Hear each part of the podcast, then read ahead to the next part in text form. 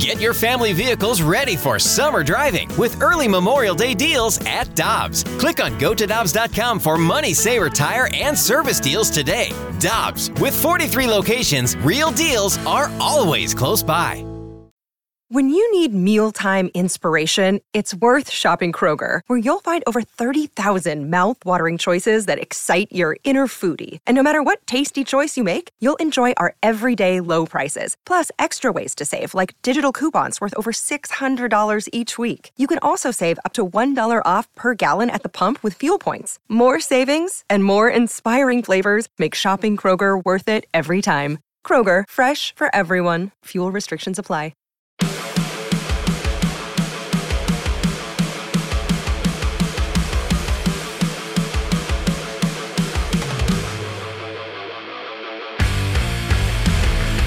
It's the Fast Lane on 101 ESPN with Jamie Rivers and Andrew Marsham, Anthony Stalzer. Let's head to our celebrity line. We're joined by the voice of the blues, Chris Kerber, on your home of the blues, 101 ESPN. How you doing, Curbs?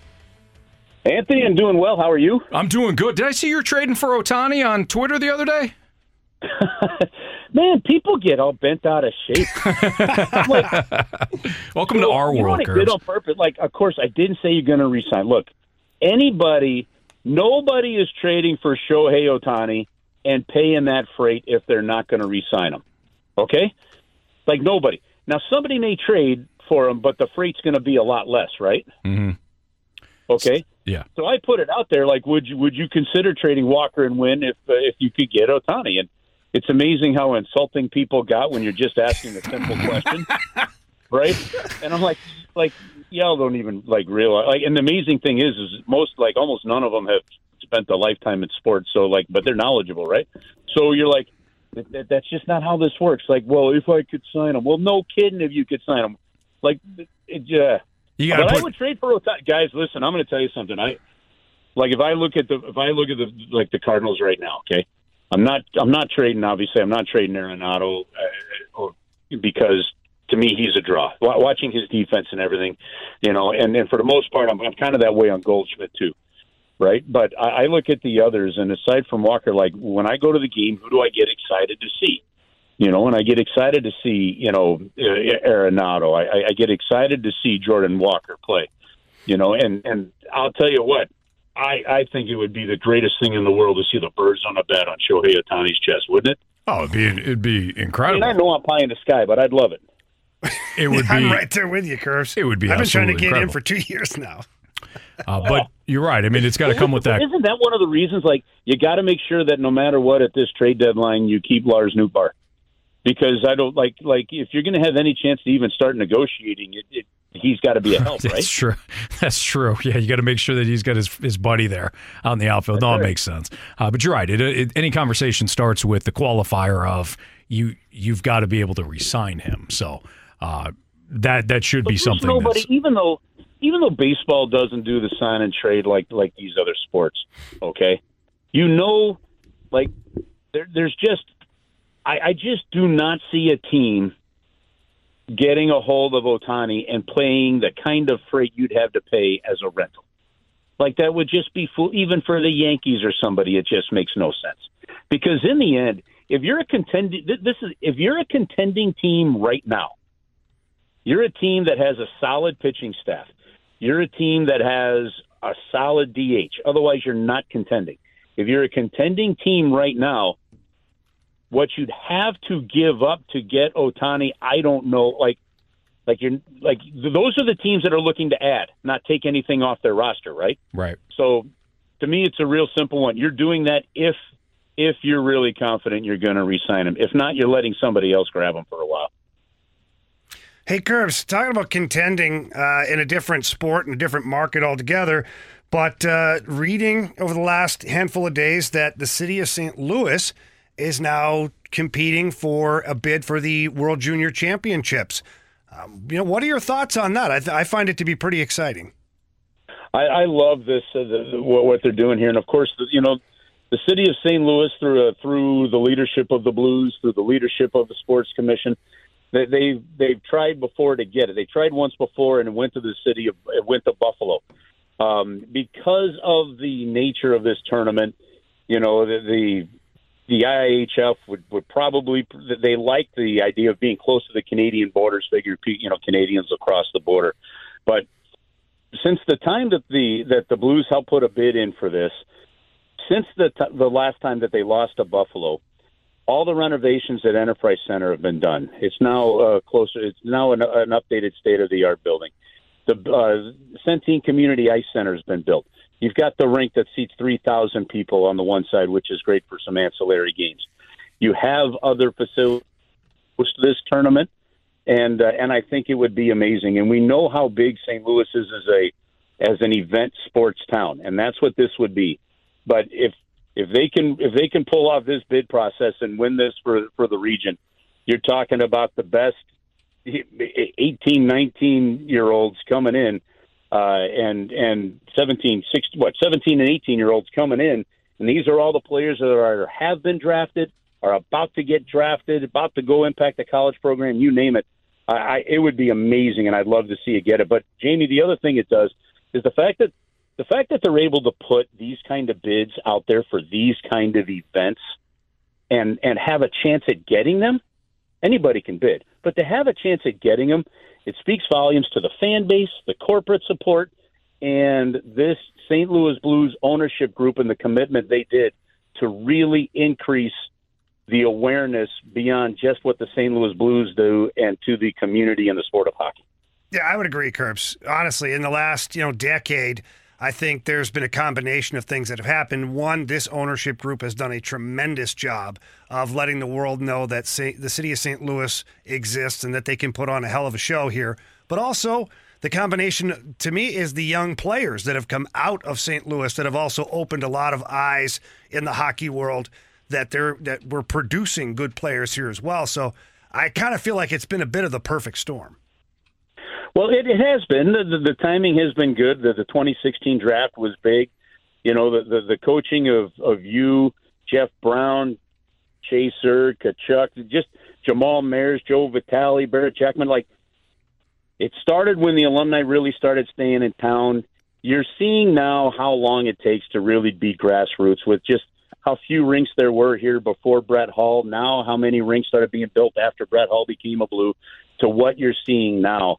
But then you're also seeing the commitment, uh, you know, of the ownership group, and and you know, look, I'll, I'll make the case that Tom Stillman's group allowing Doug Armstrong to make the moves and bring in Ryan O'Reilly is about as impactful. It is maybe you know is an impactful impact on this organization as anything. But I think Tom Stillman bringing Chris Zimmerman in as president and CEO of this franchise is the same thing, because right from the start, it has been about a bigger vision.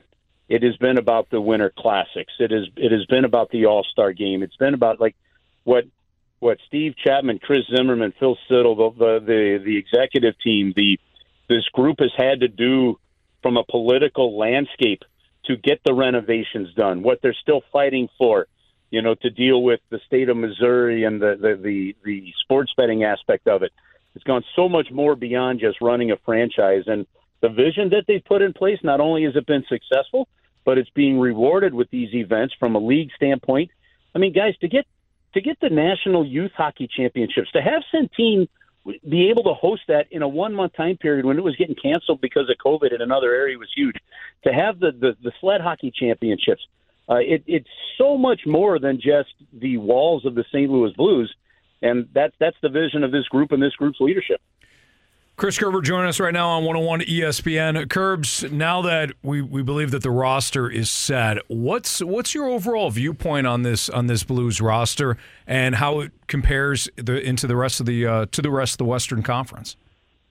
Uh, I'd say middle of the pack right now, and the reason I say middle of the pack is I still believe there are a lot of question marks, and I, I think you might actually have even more question marks going into this season than you did last season.